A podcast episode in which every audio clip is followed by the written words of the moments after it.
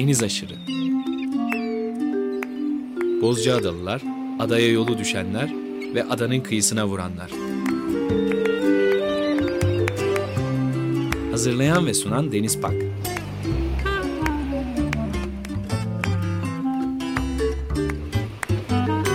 Türkiye için rüzgar enerjisi üreten Demirer Enerji'ye katkılarından dolayı teşekkür ederiz. 95.0 Açık Radyo'da yeni bir Deniz Aşırı programından herkese merhaba. Bu hafta geçen hafta kaldığımız yerden devam ediyor olacağız. Program konuğumuz Yektan Türk Yılmaz ile kayıt tarihinden özgün, enteresan ve çok uzun zaman önce kaydedilmiş 78 devirlik plak kayıtlarını, taş plak kayıtlarını birlikte dinliyoruz, e, dinlemeye devam ediyoruz. Yektan tekrar merhaba. Merhaba Denizciğim. Geçen hafta e, tadına doyamamıştık. Bu hafta kaldığımız yerden devam ediyoruz programa. Bugün de dinleyicilerimiz için aslında biz bir heyecanla çok fazla parça seçmişiz. Ve tabii bunları anlatmak da gerektiğinde e, o kadar parçayı bir programda sığdıramayacağımızı gördük. Muhtemelen bu programa da sığmayacak gibi duruyorlar. Programın sonunda bakacağız duruma e, bu parçaları çalmadan seni bırakmıyor olacağız. Dinleyicilerimize bu parçaları mutlaka dinletmek istiyoruz.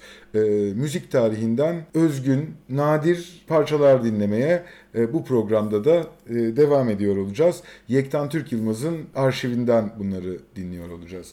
E, geçen hafta programda plakların kolay kırılabilir e, olduğunda kalmıştık. E, en son koleksiyoncuların giderek zorlandığını, bu plakları, bu kayıtları hem pahalıya bulabildiğini hem de zor bulabildiğini konuşmuştuk. Ben ayrıca şeyi de sormak istiyorum. Kayıt teknolojisi olarak mesela CD'ler bir süre sonra uçuyorlar. Bunlarda benim birkaç tane CD'imde yaşandı bu. Üstelik orijinal albümler bunlar. İlk çıktığı zamanlar hatırlasana bu hiçbir zaman hiçbir şey olmaz kasete bozulur ama CD'ye hiçbir şey olmaz dediğimiz kayıt teknolojisi bizi yarı yolda bırakıverdi. Gerçekten bir şey dinlemek istediğimde ulaşamamıştım. 78 devir kayıtlarda böyle bir silinme tehlikesi var mı? Kötü kullanım her kayıt için geçerli. Tabii yani kasette de, bantta da, 33'lük 45'likte de geçerli. Kötü kullanımda bu kayıtlar bozulabiliyor. Dediğimiz gibi kolay kırılabiliyorlar. Bunun dışında kaydın kendi kendine yok olma süresi nedir aşağı yukarı? Nasıl bir bilgi var mıdır, öngörün var mıdır ya da? Denizciğim şöyle söyleyeyim. Yani artık biraz şeyim var herhalde. Yani bilgiyle bilgi artı deneyim diyelim. Ya bilgi ve deneyim. Yani deneyim üzerinden bilgi artık nasıl dersen. Şimdi şöyle başlayayım söylediğiniz şeye. Her bir 78 devirli plak bahsettiğimiz dönemler için özellikle erken dönemler için eşsizdir, biriciktir. Şu anlamda söylüyorum. Bunları istediği kadar e, o baskıdan neredeyse aynı şekilde çıkıyor olsun. Ondan sonra hepsi kullanıcısının izini taşır. Şimdi sen bana bir plağı verdiğin zaman yani bir tek üzerindeki o etikette yazdığı değil. Ben o plağı okurum. Yani o hangi bir evden çıkmış, nasıl çalınmış anlatabiliyor muyum? Ne beklemelisin? Aslında o kadar çok söylersin, şeyler söyler ki sana plak. Yani kimi kim ne önem vermiş ona birçok şeyi anlatır. Ee, yani mesela diyelim ki klasik müzik plakları mesela her zaman çok olağanüstü iyi koşullarda çıkar. Çünkü mesela erken dönem için düşünürsek akustik kayıtları düşün veyahut da diyelim ki gramofonda plakların çaldığı dönemi düşünürsek. Her seferinde bir iğneyi değiştirmeniz lazım. Bunu herkesin gücü yetmiyor. Olanağı da yok. Ulaşamıyor da belki. Gücü olanağı bile olsa. İşte efendim mesela iğneyi tekrar tekrar dinle, çalar vesaire ve bunlar hepsi iz bırakır. Hepsi iz bırakır. Mesela dedik o yüzden mesela kırsal e, kayıtlar çok nadiren iyi koşullarda bulunur özellikle Türkiye'de. E, onun dışında e, şöyle söyleyeyim bir de ben mesela bazen böyle e, misafirlerim geldiği zaman çalarım biliyorsun e, evde plak çaldığım zaman bazen böyle hışırtım ya bu da çok hışırtılı falan filan diye olan o diyenler oluyor mesela. Tabii mesela ben şunu biliyorum yani uzun süre dinlediğim ben artık alışık olduğum için ben saatlerce günlerce bunu dinlesem benim, benim kulağıma bir şey gelmiyor ama e, fidelity'ye, high-fi'ye high, yani yüksek kalitede sese tırnak içerisinde söyleyeyim onu. Çünkü o, o da ayrı bir tartışma meselesi. E, alışık olan, temiz sese diyelim daha doğrusu. E, veyahut da diyelim ki toplu üretilmiş, e, temizlenmiş sese diyelim ki. Alışık olan kulaklar için zor bir ses bu. Zor. Bu hışırtı vesaire. Özellikle bir de yıpranmışsa bile. Ben onlara hep şunu diyorum. Arkadaşlar bakın şimdi bu çaldığım mesela O zamanlar tabii diyelim ki 20 yıl önce. 90 yıllık, 80 yıllık, 100 yıllık plak. Siz bana 100 yıl sonra bir, CD'nizi gösterin bakalım neye benzeyecek diye. Ee, yani hani bunu hiç düşündünüz mü diye. Ha, sorunun şimdi diğer cevabına geleyim. Muhtemelen en dirençli e, format olabilir. Çünkü o kadar çok zulmediyorsunuz ve hala plak kalitesi değişiyor, düşüyor. Şu oluyor, bu oluyor ama çalmaya devam ediyor. Ben mesela birkaç kere neredeyse kazımışlar plağı ya, kazımışlar. Yani, yani öyle hani mesela LP'ler ufacık çiziklerle atlamaya falan başlar. Yani kazımışlar plağı ve ben öyle plakların çaldığını gördüm. Pıtır pıtır yani bayağı yani çok dehşetli bir kalitede ses almıyorsunuz.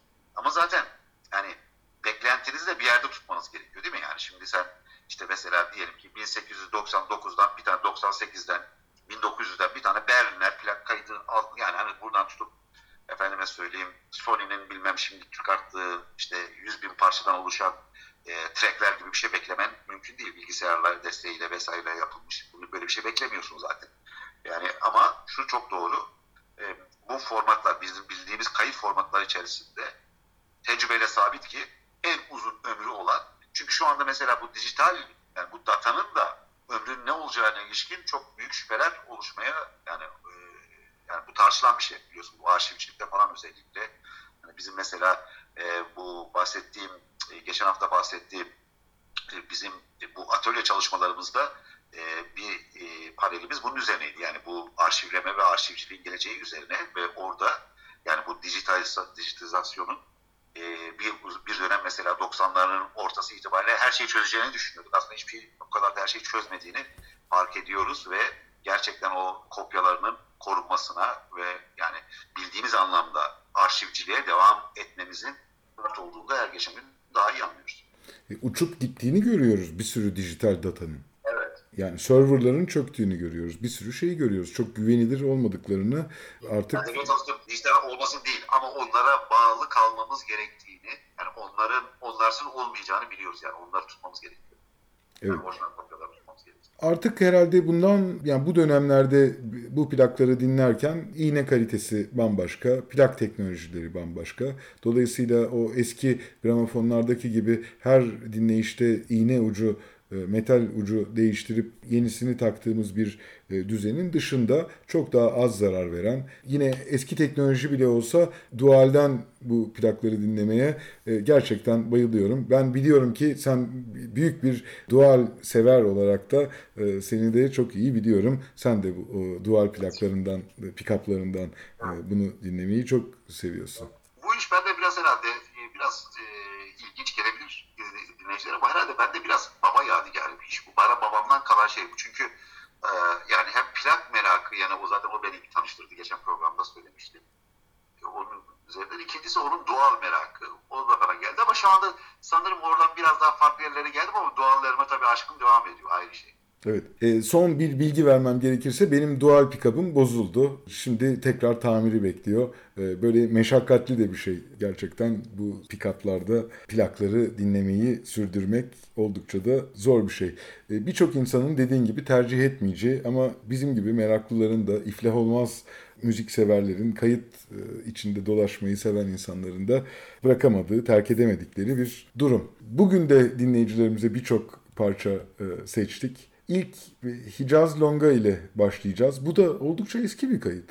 Ya şimdi şöyle söyleyeyim. Bu, bu, bu sefer istiyorsan şimdi sen eskilerden açtın. Eski eski eski hep eski geçiyor. İstiyorsan bu, bu, bu programda e, akustik erken dönem plaklar çalalım biraz. Bu evet öyle yapalım. E, şimdi ve biraz o dönemin dünyasına girmeye çalışalım. Neler oluyordu, neler bitiyordu. Evet, e, Hicaz Longa sanırım dinleyicilerin birçoğu Türk filmlerinden falan bildiği, bilecekleri bir melodidir. Hatırlayacakları bir melodidir. Çalalım istiyorsan sonra üzerine biraz konuşuruz. Peki. Disc Odeon.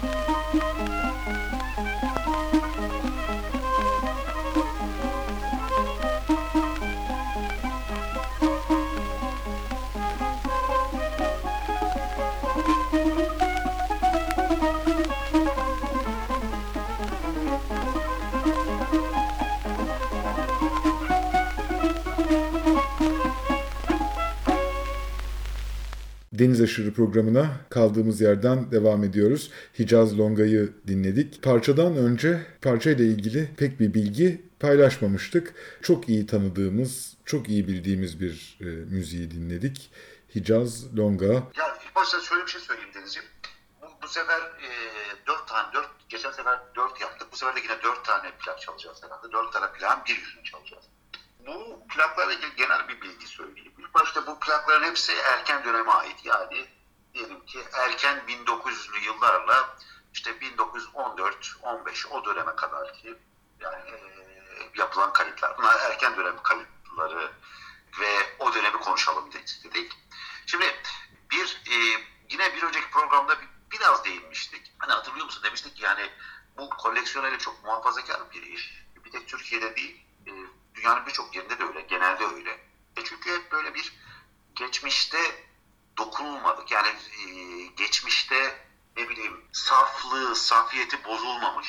Diyelim ki teknolojiye veyahut da pazara veyahut da popülerliğe kurban edilmemiş yüksek standartta e, hem enstrümantalistler hem söyleme biçimi hem şarkılar hem müziğin kendisi olduğuna ilişkin bir bir düşünce var, bir kabul var. Bu sıkıntılı bir düşünce.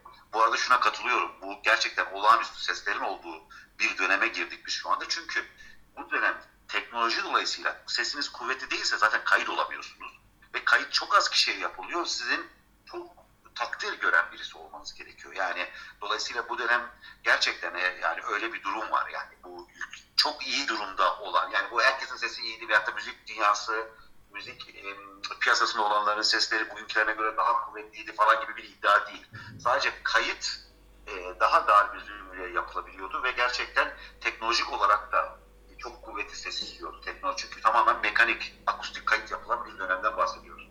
Şimdi ben çok e, Osmanlı müziği bilen birisi değilim. Dolayısıyla çok büyük laflar etmekten, e, e, büyük laflar kullanmaktan imtina etmekle beraber şunu söyleyeceğim. Osmanlı müzik sahnesi özellikle 19. yüzyılın ikinci yarısında hatta biraz daha da geriye götürülebilir. Büyük bir dönüşüm içerisindeyiz zaten. Bugüne ait bizim geçmişte geldiğimiz, geleneksel gördüğümüz birçok tarzın, enstrümantın, enstrümantın, biçimin ortaya çıktığı bir dönem bu. Ve zaten değişmekte olan bir Osmanlı müzik sahnesi ile karşı karşıya geliyor bu teknolojinin ortaya çıkışı.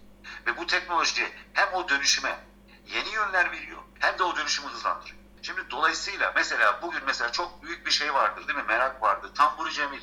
Mesela Tamburi Cemil.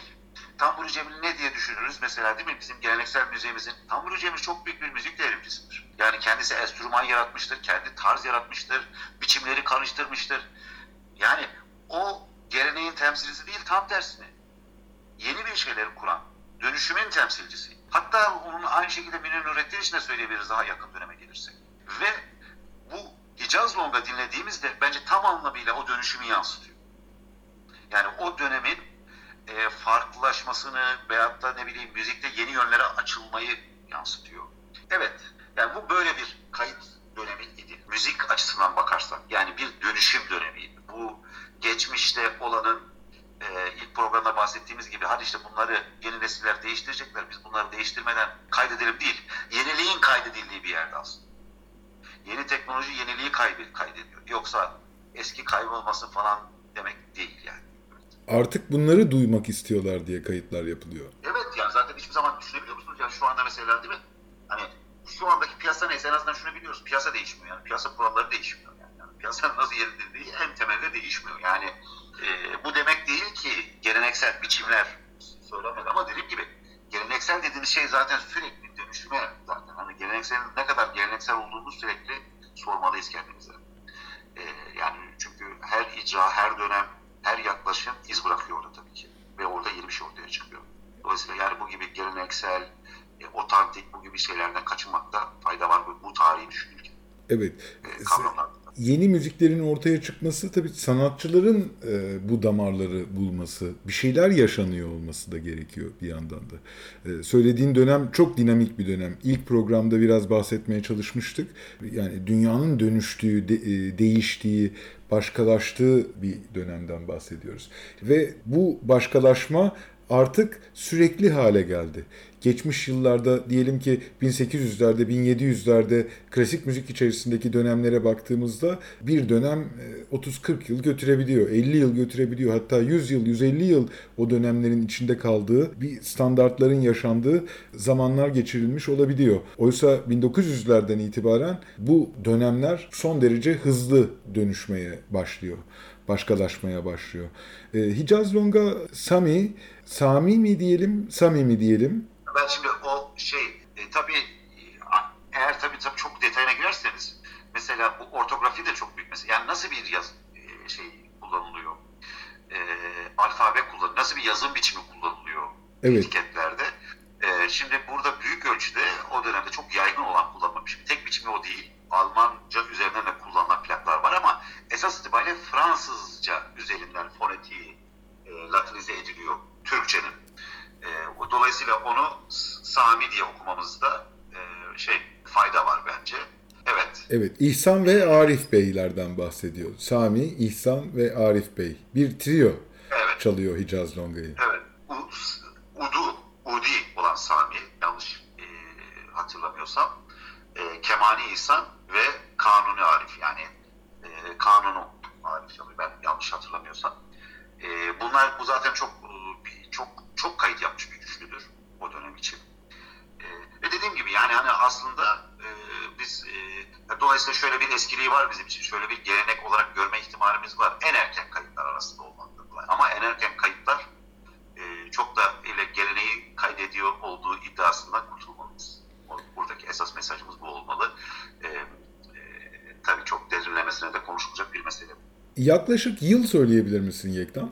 Ama bu tabii e, bu, bu 1978 olabilir. Yani yine dediğim gibi bakmam lazım.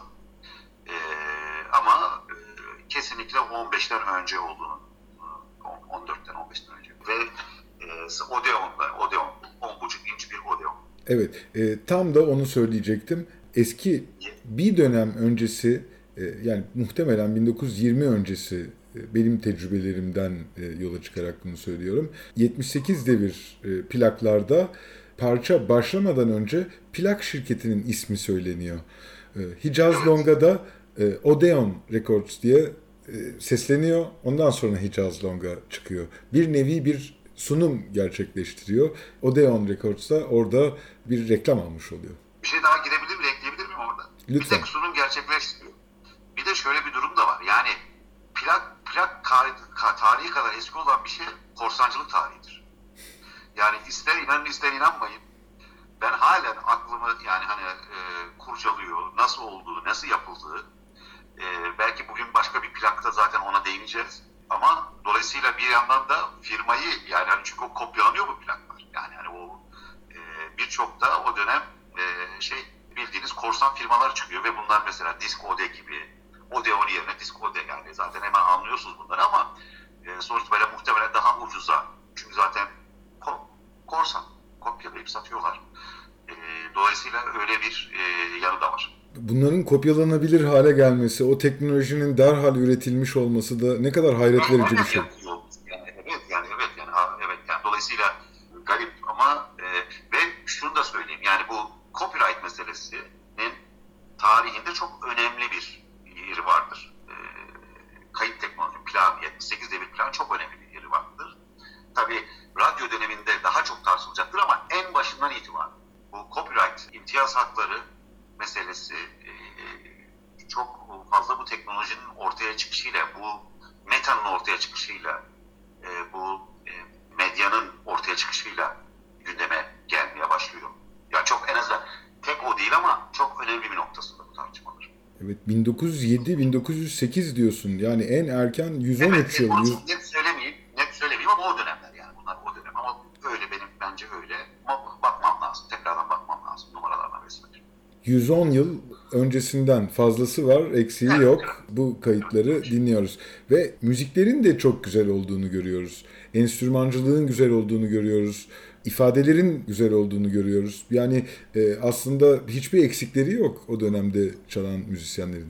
Efendim şimdi bakın e, e, Denizciğim şimdi tekrar demin, demin söylediğimi tekrar söyleyeyim. Yani bu dönem krem de la kremin kaydedildiği bir dönem. Yani çok iyi olmanız lazım kaydetmeniz için.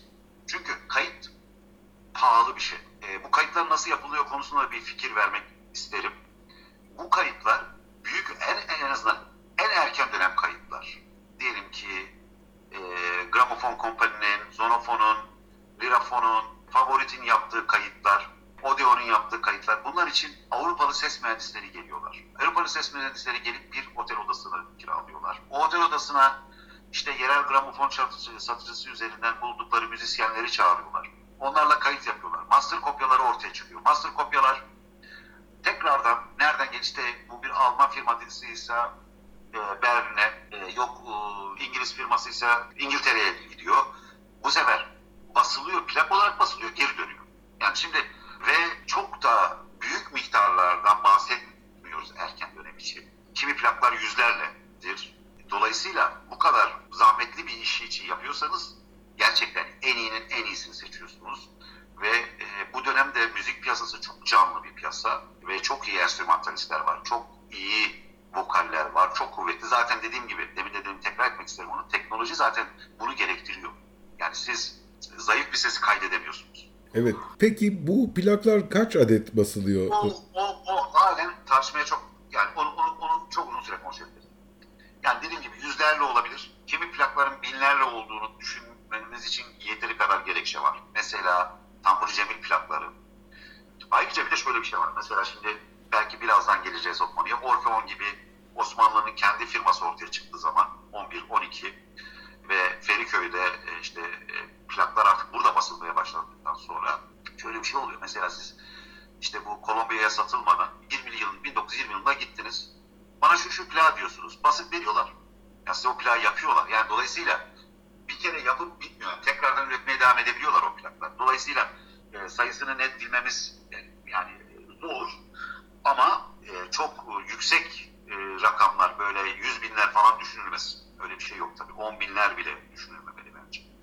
Evet. çok, yani çok nadir çok nadir plak için düşünülebilir belki. Geçmiş yıllarda hatırlıyorum karşıma çıkmıştı. Metal bir kalıbın içine dökülüyor plak ve oradan çıkartılıyor. Hatta 78 devir plakların ilk yıllarında tek yüzlü plaklar çıkıyor. Arka yüzleri bile kullanılmıyor. Evet, evet, evet, evet, doğru. Ya ben şimdi o teknik bo- bo- şey, yani teknik kısımlarına boğmak istemediğim için dinleyicileri çok girmiyorum yani işte neden yapılır vesaire malzeme. Bunlar gerçekten Wikipedia bilgileri isteyen bakabilir. Ama e, şöyle söyleyeyim, Güney Asya'daki bir e, böceğin diyelim ki bir salgısından yapılıyor. Yani bildiğin şu anda şey yok mudur? E, mesela bu antika mobilyacılarda falan gomalak dediğiniz dediğimiz şey. Cila evet. Aslında çok benzer bir malzeme ve bu bu basılıyor. Ama tabii bir tek gomalak değil, başka malzemelerle karıştırılıyor. Shellak dediğimiz şey ortaya çıkıyor. Yani bazen e, şeyine söylüyorum, esprisine söylüyorum. Zor, yani bu plakın en güzel taraflarından biri çok doğada kalırsanız yiyebilirsiniz. Organik malzeme tabii yok yenilir bir şey değil de. E, hani teorik olarak eğer başka şeyler katılmasaydı içine yiyebilir bir ihtimal. E, yok yemeyiniz yine de. E, şey, e, dolayısıyla e, yani o kısımlarına girmedim çok şey olmasın diye. Şimdi bir de bu dönemi konuştuğumuz zaman şunu da e, başta söylemedik şimdi söyleyeyim. Biz bu var şu anda imparatorluğun seslerinden bahsediyoruz. Yani o bakış açısıyla da dinlemeli e, dinleyiciler. Yani bu çünkü Cumhuriyet'le beraber birçok şey çok köklü bir şekilde değişecek. Türkiye içinde değişecek, Yunanistan içinde değişecek, Kafkasya içinde değişecek Sovyetizasyonla beraber. Yani 20'ler bambaşka bir dünya olacak. E, dünyanın birçok bir yeri için. E, ve, ve e, çok daha farklı bir iklimde müzik üretilecek. Bu ilk dönem tabii büyük özgürlük dönemi bir yanıyla. En azından kültürel çeşitlilik anlamında, tarz çeşitliliği anlamında. Çünkü e, daha sonra böyle hızlı modernleşmeci iktidarlar ve daha böyle biçim vermeye çalışan e, iktidarlar gelecek. Kültüre, müziğe, müziği zapturapt altına almaya, onu e, ona e, çok kafalardaki kati e, şeyleri e, kalıplara sokmaya çalışan iktidarlar gelecek. Tabii bir yandan da şöyle bir şey olacak. Bir de teknolojik ilerleme olacak. E, o da elektrikli mikrofonun ortaya çıkışı, kay, kaydın daha ucuzlaması. Yani bu iki etken bir araya geldiği zaman bambaşka bir iklimde e, kayıtlar yapılıyor olacak 20'lerden sonra. E, yani hem bunun siyasal gerekçeleri var, hem teknolojik gerekçeleri var, hem de piyasaya ait gerekçeleri var. Bu gerekçeler bir araya geldiği zaman bambaşka bir e, iklim, kayıt iklimi olacak. Dolayısıyla bugün konuştuğumuz biz imparatorluğun seslerinden bahsediyoruz. İmparatorluk döneminin kayıt ikliminden bahsediyoruz. Tekrar söyleyelim 1907-1908 e, yıllarına yaklaşık olarak bu yıllarda kaydedilmiş bir pla dinlemiştik. E, Hicaz Longa idi. Sami, İhsan ve Arif Beylerden dinledik. Odeon Records'un kaydı idi dinlediğimiz parça. Onun üzerine konuştuk. O yıllardan yani 110 yıl ve üzeri e, bir zaman geçmiş olmasına rağmen nefis bir kayıt dinledik gerçekten. Kimler bu plağa dokunduysa, kimlerle yol arkadaşlığı yaptıysa bu plak hepsine selamlar olsun. Çok iyi saklanmış ve şu anda da doğru yerini bulmuş duruyor. Bir de şöyle söyleyeyim. Enstrümantal plaklar neyse öyle bir şansları oluyor. Enstrümantal plakları, yani bir klasik müzik plakları kesinlikle çok iyi kalır. Ve enstrümantaller de anladığım kadarıyla biraz daha çünkü daha söyleyesiz e, anladığım kadarıyla müzik elitinin daha itibar ettiği plaklar oluyor sanırım. Mesela hakeza Tamburi Cemil plakları biraz daha temiz çıkar mesela diğerlerine göre. E, Hafız Samiler nispeten. Mesela o zaten onu görüyorsunuz. Yani hani dediğim gibi müzik yani plaklar sahibini çok iyi anlatıyor. Baktığınız zaman okursunuz. Plağın haline baktığınız zaman sahibini bayağı bir okursunuz. Bayağı bilgi verir. Evet bir süredir konuştuğumuzu fark ediyorum. Yine evet. başka bir kayda bakalım. İmparatorluk dedik. Evet imparatorluk dedik. İstiyorsanız böyle tabii çok örnek vardı. Yani biz bunu yüzlerce örnek arasından seçiyoruz. Belki de binlerce örnek arasından seçiyoruz ama e, şu benim çok sevdiğim bir kayıt var. E, buradan da Orfeon'a gelelim. E, Orfeon çok e, müzik tarihimizin veyahut da kayıt tarihimizin bir tek bizim değil Balkanların Doğu Akdeniz'in diyeyim tümden ama daha spesifik olarak sorarsanız Balkanların, Yunanistan'ın, e, Kuzey Afrika'nın, Mısır'ın, Levant'ın yani Lübnan, e, Suriye ve yani büyük bir kısmıyla Arap dünyasının yerli diyelim ki veyahut da lokal e, kayıt e, firması diyebiliriz Orfeon'a. E, sahipleri Blumenthal e, Brothers kuruyor, kardeşler kuruyor. Bunlar aslında Rusya Yahudileri e, Türkiye'ye geliyorlar. Biliyorsunuz o sıralar 19. yüzyıl Rusya e, Yahudiler için çok e, barışçıl, çok keyifli bir yer değil. Pogromlar, saldırılar vesaire. E, kısmen bu sebeplerle, kısmen de sanırım ekonomik çekiciliği, cazibesi dolayısıyla Türkiye'ye geliyorlar. İşte bir dönem Odeon'un temsilciliğini yapıyorlar vesaire. Bakıyorlar ki yani bu bir de bu dönem o dönem düşündüğün zaman yani 90'lı yıllarda bilgisayar teknolojisi bilgisayarı düşünün Türkiye için mesela. Bu öyle bir teknoloji. Yani hani hani büyük bir gelecek vaat ettiğini görüyor yatırımcılar.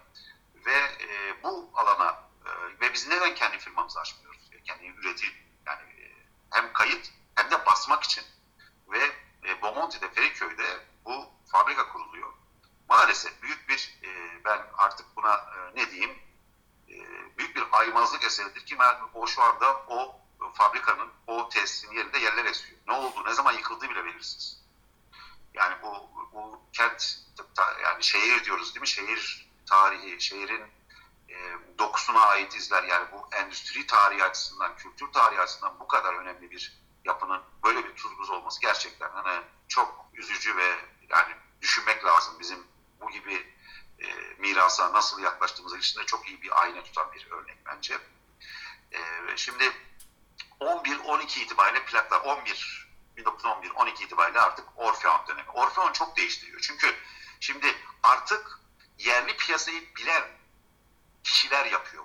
Bu çok yani daha önceki ses mühendisleri, Avrupalı ses mühendisleri değil, piyasayı çok daha iyi tanıyan, onu çok daha yakından takip eden insanlar yapıyor bu işi. Bu çalacağımız, ilk çalacağımız e, e, sürmeli naziresi Raşelika, Matmazel Raşel, Raşelika söyleyecek. E, bu İzmirli bir müzisyen. Sanırım bu kayıt ilginç bir şekilde bu İzmir'de yapılmış bir nadir, nadir, nadir İzmir'de yapılmış olması kuvvetle muhtemel bir kayıt. Orfeon İzmir'de nasıl, nerede, nasıl yapıyor kaydı bilmiyorum ama en azından etiket o yönde bir iddiada bulunuyor. E, bakmam lazım. Dediğim bir de şunu da söyleyeyim. Müzik kayıt tarihinin o dönemine ilişkin birçok şeyi biz hala bilmiyoruz. O kayıt yapılan müzisyenler falan hakkında o kadar az şey biliyoruz ki. Yani inşallah işte bu benim şu anda işte üzerinde uğraştığım şeyler. Tabii ben bir tek bunların biyografisi üzerine falan uğraşmıyorum ama hani işte bir tek benim değil birçok ıı, bir ilgi de var bu konuya. Daha da çok araştırmacıya ihtiyacı olan konular bunlar. Ee, şimdi imparatorluğun sesi dedik. İşte imparatorluğun çoğulculuğu yansıyor. Ee, bir de e, başka bir şey daha eklemem gerekiyor. Bir kadın boyutu da var tabii. Toplumsal cinsiyet boyutu da var e, bu kayıt tarihiyle. İlk başta 20'li yılların ortasına kadar e, Müslüman Türk kadınlar çok kolayca kayıt olmuyor. Yani büyük zorluklarla kaydoluyor. Ya olmuyor ya da olduğu zaman ismi nokta nokta hanım diye geçiyor vesaire. Yani bu olmuyor. Yani çok büyük sıkıntılar. Ve, ve bir yandan da aslında hani değil mi bu bir de biraz da herhalde tanırım sanırım erkek egemenliğin iki yüzlülüğü olsa gerek. Bir yandan kayıt yapmasına izin vermiyor. Bir yandan da çok yüksek talep var kadın sesine. Bu talep büyük ölçüde Müslüman olmayan gruplardan kadın sesleriyle hallolacak. Ve burada mesela kantocular çok önemli ipler görecekler. Ve bir de şunu söyleyeyim. Bir kişi bir tarz söylemeyecek. Yani her tarz söyleyecek. Yani bir kişi marş da söyleyebilir, klasik bir eser de söyleyebilir, bir e, halk şarkısı da söyleyebilir. E, bunlar da çok sık rastladığımız e, bir durum o dönem için. Evet dediğim gibi bir ya Müslüman olmayan gruplar olacak ya da Roman kadınlar olacak. Ki Roman kadınlar bence onu bir sonrakine gelelim. Bence o dönemin kahramanları arasında anılması gereken kişiler. Her neyse oraya geçmeden önce bunu çalalım istiyorsan bir. Çalalım. Ee, çalmadan önce şunları sormak istiyorum aslında. 1911-12 yıllarına ait bir aşağı. 13-14 olabilir bu. Bu 13-14'te olabilir. Evet. İzmir'de de basılmış. Evet Orfeon'un. Orfeon İzmir'de Records'un. İzmir'de basıldı. Kayıt olmuş olabilir İzmir'de. Ee, o yönde bir şey var. Ama o muhtemelen muhtemelen kayıt İstanbul'dur ama Raşalika, Matmazel Raşalika'nın İzmir müzisyeni olduğuna dair bir ifade de olması daha muhtemel. Evet. Orfeon şirketinin adresini mutlaka görüyoruzdur. Künyeler. Oluyor, oluyor. Tabii tabii bu eski kadastral bir yer var, resimleri, her şeyleri var. Yani çok da hatta zaten e, etiketi o fabrikanın çok da güzel bir şeyi vardır, silüeti vardır. O silüettir. Bir çok böyle karakteristik bir bacası vardır. O dönemki fabrikalara ait işte tuğla bir bacası vardır. Çok hoş da bir bina gibi gözüküyor. Maalesef, maalesef. Yani büyük bir ne kadar ahva edilse az bir durum. Yani onun yerli yeksen olması yani kültür tarihimizi bir de dediğim gibi biz diyorum kendinizi ne diyerseniz deyin. Hani bu büyük çaptaki coğrafyada yani Balkanlardan ne bileyim işte Mısır'a kadar yani hepimizin yani ne diye adlandırırsanız adlandırın kendinizi mutlaka size ait e, bir e, dokunduğu yer olan bir e, tesisten bahsediyoruz. Evet. Sürmeli Naziresi Matmazel Raşelika'dan dinleyeceğiz. Orfeon Records'tan. 1913-14 yıllarına e, ait olduğunu düşünüyoruz kaydın. Good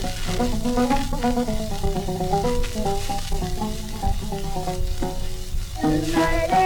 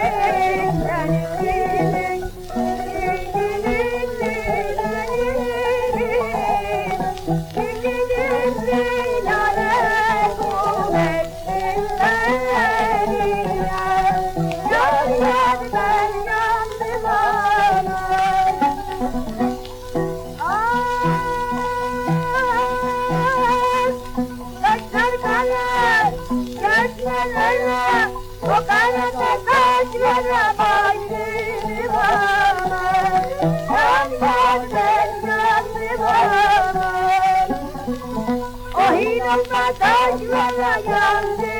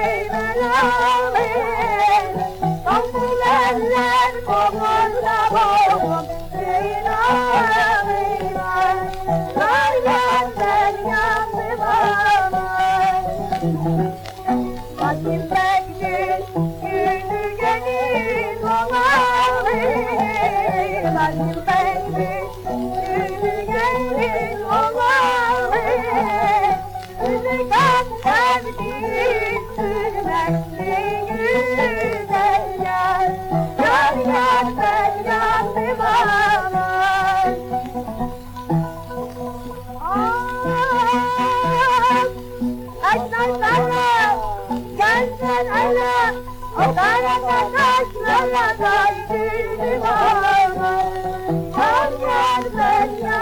Thank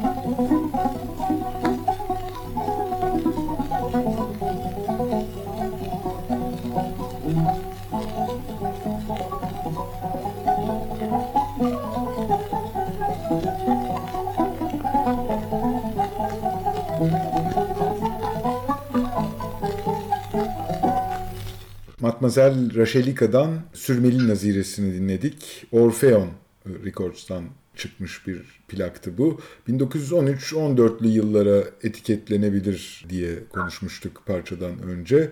Müthiş de bir parça dinledik.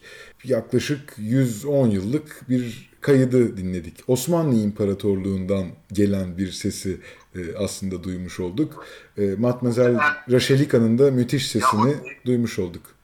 Yahudi, Yahudi ve İzmir merkez. Yani İzmir'de yaşayanlardan. İz- İzmir'de yaşayan bir kişi. İzmir müzik piyasasında. Bunlar çok önemli çünkü. Yani zaten onun yani o zaten o sound'da da hissedilebiliyor. E, çünkü İzmir tabii çok farklı bir e, müzik coğrafyası e, yüzyıl başında İstanbul'a göre. İstanbul yani hani ikisi içinde çoğulcu diyebilirsin bir şey yani hani sadece yani etkinlikler, müzik e, gelenekleri etkisi açısından çok ilginç bir yer. Tabii çok daha e, belirgin bir İtalyan etkisi, çok daha belirgin bir Helen etkisi tabii ki e, İstanbul'a göre. E, bunu da eklemek gerekiyor. E, ve bir de e, bu isimlerin birçoğu aynı zamanda o kantoculuk dönemi. Bu maalesef bu sefer sanırım e, yani çok kanto başka başına bir konu olmalı. Ona bence hiç girmeyelim ama e, o da e, o döneme özellikle Abdülhamit e, kayıttan bile kayıt başlamadan bile önce 20'lere kadar Abdülhamit döneminden hatta 1870'ler 80'ler 80'lerden e, 20'lere kadar süren bence oldukça ilginç e, çok e, önemli bir dönem. Bunlar aynı zamanda bu isimler aynı zamanda o dönemin de isimleri. E, şimdi Şevki Dil çalalım istiyorsan bir de. Arabası dört teker İstanbul'a yani. İstanbul bu sefer şeyden İzmir'den İstanbul'a gidelim. Onun üzerinden ondan sonra belki bir iki kelime bir şeyler ederiz. Olur. Yani Ee, şu anda İzmir'den başlayıp İstanbul'a direksiyon kırmış olduk. Evet, yine yakından tanıdığımız bir melodiyi dinleyeceğiz. Yakından tanıdığımız bir şarkıyı dinleyeceğiz. Bu parçanın kayıt tarihi aşağı yukarı ne zamanlara denk geliyor? Aşağı yukarı o ilk çaldığımız Odeon gibidir. Yani tekrar diyeyim de bak bakın şunu söyleyeyim Deniz. Yani bu şu anda ben size çok net tarih vermiyorum ama kesinlikle o dönemin şeyleri, kayıtları bunlar. İşte yine hani 1907-8 olabilir, 11-12 olabilir. Ama yani o dönem yani. Bakmam lazım. Evet. Ee, Şevki Dil yazısı da Alman tandanslı ve plakçılıktan geldiğini görüyoruz galiba değil mi? Şevki'yi biraz... E, Yok sa- ama sanırım bu yazı, hayır, firma Alman tabii ki, Odeon. Ama ama şey e, yazı yani kullanılan orada e, Fransızca fonetiği kullanılıyor. Şevki Dil yazılmaya çalışıyor. Evet. Evet. Ee, Şevki Dil'den arabası dört tekeri dinliyoruz. Ee, yaklaşık 110 yıl önceki bir kaydını dinliyoruz. Odeon Record.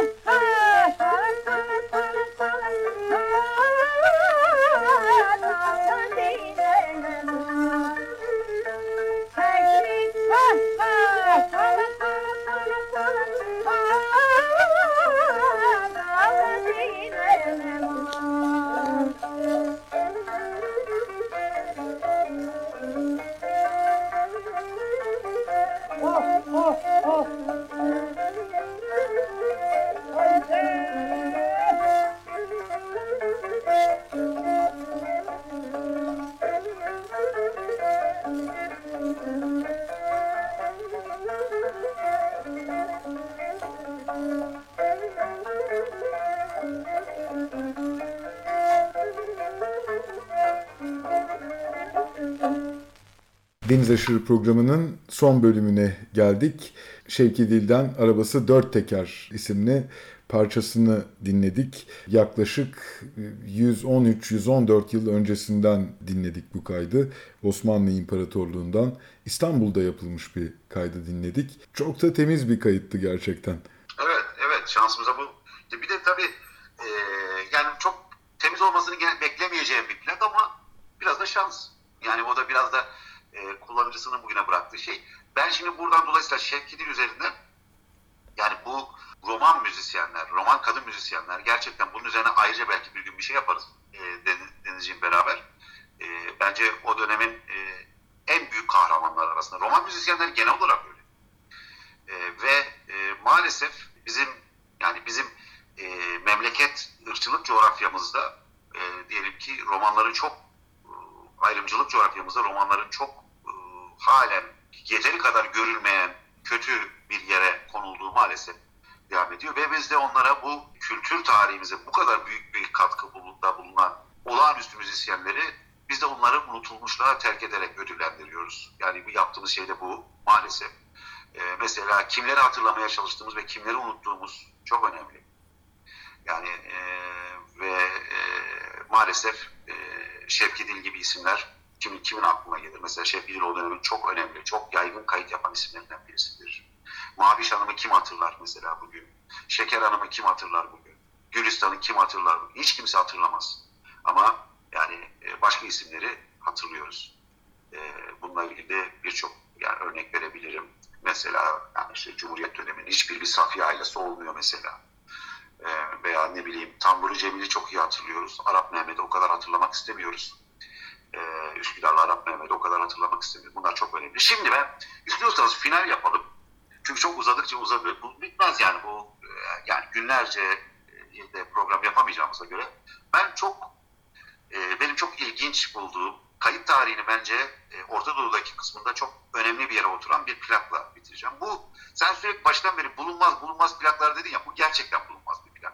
En azından hani Türkiye yani hani özellikle hani Türkiye'de falan bulmanız çok zor bir plak.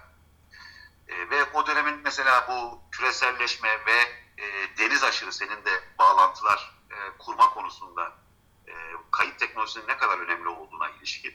Şimdi efendim çok ilginç, çok nevi şahsına münasır ve ta yine onun da tarihini çok yazmadığımız bir ismi hatırlatmak isterim burada. Setrak Meşyan. Setrak Meşyan Mersinli bir Ermenidir. Bu işte bir dönem 1900'lerin başında Beyrut'ta Odeon'un temsilciliğini yapıyor. Şimdi o da Blumenthal kardeşler gibi ama onun parası yok. Ama çok hevesli, çok yaratıcı, biraz da anladığım kadarıyla uyanık da birisi. Çünkü örneğin hakkında bir korsancılıkla da yani bir yandan Odeon'un temsilcisini yap, temsilciliğini yaparken bir yandan da korsancılık yaptığına ilişkin şeyler var. Ve aslında Orta Doğu'daki ilk basım yerini sanırım o kuruyor 1908.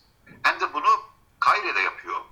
Ve bu e, e, Fabrik Setrak Meşyan diye e, tabii e, büyük o zaman e, diyelim ki global büyük devlerle ufacık bir Setrak Meşyan e, şirketi e, yarışacak. Bir yandan plaklarını aldığınız zaman bile, elinize tuttuğunuz zaman bile anlıyorsunuz. Şellan yani o malzemenin kalitesinden bile anlıyorsunuz. Kenarlarının kesiminden, her şeyden anlıyorsunuz. E, ve hatta öyle diyorlar ki yani neredeyse el usulüyle plak yapıyordu diyorlar. Yani çünkü o kadar hatırlıyor musun? Yani ucuz bir teknolojiyle yapmak durumunda. Bayağı işte bir Bodrum'da yapıyor bunları. Ama bununla gelen olağanüstü bir şey geliyor. E, ufuk açılıyor. Ne? Çünkü büyük starları değil, daha kenarda köşede kalmışları kaydediyor Setrak Meşyan. E, ve ayrıca da e, e, büyük dünya şirketlerinden olmadığı için Dünya Savaşı çıktığı zaman da kaydetmeye devam ediyor. E, ve bu işte yine bu erken dönem kayıtlarından birisi ve birçok dilde kayıt yapıyor. Arapça esas itibariyle tabii ki bu Mısır açısından çok önemli. Mısır kültür müzik tarihinin en önemli kayıtlarını yapan firmalardan birisi. Belki de firması diyemeyeceğim firmalardan birisi. Bayda Ford vesaire yanında, Bayda e, e, yanında. E, Yunanca kayıtlar çok yapıyor az sayıda da Türkçe kayıt yapıyor. Şimdi istiyorsanız çok detayına girmeden çünkü uzadı yetiştirmemiz de gerekiyor. Bu buradaki e, çok bilinen bir şarkı yine yine olduğu akşamlar. Eftelya Hanım söylüyor ama bu Deniz Kızı Eftelya ile yani bizim Büyükdereli Eftelya ile karıştırılmasın. Sanırım yani e, biz başka bir Eftelya'dan bahsediyoruz. Ve yine aynı dönem yani 100 yıl başı 1908 ile 14 arasında herhangi bir tarihte olabilir bu kayıt. Bu kaydı gerçekten bulamayacağız diyorsun. Evet, evet, evet. Muhtemelen. Evet. Bu, bu. E, diğer çaldıklarımızdan da dünyada kaç tane vardır örnekleri? Ya işte onları kestirmek çok zor Denizci. Yani dediğim gibi yani bu sirkülasyonu nerede çıkıyor, Hı hı. nerede kalmış, nerede bilemiyorsunuz yani. Ya da hala Dediğim nerede bekliyor? Yani Ki- bakıyorsun Türkiye'de çıkmayan bir şey Arjantin'de çıkabilir. Yani Arjantin'de çıkmayan bir şey Amerika'da çıkıyor. Amerika'da çıkmayan bir şey Bulgaristan'da çıkıyor. Bilemiyorsunuz yani hani bu e, gerçekten hani plak e, çok hızlı yayılan bir şey. yayılmış ve küresel yani küresel bir hikayeden bahsediyoruz. Evet. Her anlamda. Çalacağımız örnekler henüz bitmediği için önümüzdeki haftada kaldığımız yerden devam ediyor olacağız. Yektan tekrar çok teşekkürler. Müthiş bir arşiv. Ama sen bir hafta daha doymadın vallahi bravo. Ben ben bende sıkıntı yok ama senin doymaman da beni gerçekten evet e, tamam bir hafta daha devam edelim. Beni çok iyi tanıyorsun. Yani e, sonsuz dinleyebiliriz. Retorik oldu için. Ben seni seni biliyorum. Ben sende sorun yok ama hayır bir de e, şeyde dinleyicilerine de güveniyorsun demek ki. Üçüncü bir haftayı daha kaldıracak olduğunu düşünüyorsun bu programın. O da o sevindirici. Esas onu söylemek istedim. Henüz çok ağır bir baskı görmediğimizi söylemeliyim. Belki hoşuna giden dinleyicilerimiz duygularını ifade edebilirler bir şekilde. Onu bilemiyorum. Ama tekrar çok çok teşekkürler. Bu e, enfes, nadir, müthiş müzikleri bir dönemin çok çok önemli müziklerini bizimle paylaştığın için. Eftalya Hanım'dan dinleyeceğiz. Yine oldu akşamlar parçasıyla bitireceğiz. Bu hafta program konuğumuz geçen hafta olduğu gibi ve önümüzdeki hafta olacağı gibi Yektan Türk Yılmaz idi. Önümüzdeki hafta salı günü saat 11'de yeni bir Deniz Aşırı programında buluşuncaya dek hoşçakalın. Hoşçakalın. Isyan Rekor.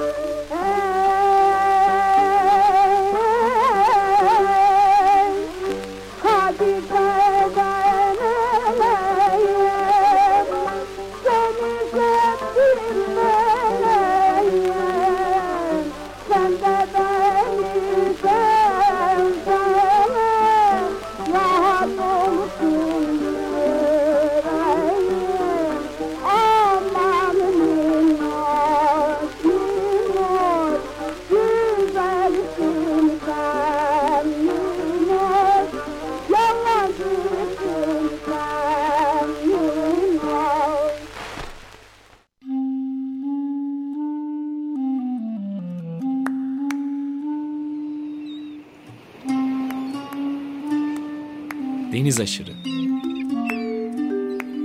Bozcaadalılar, adaya yolu düşenler ve adanın kıyısına vuranlar. Hazırlayan ve sunan Deniz Pak.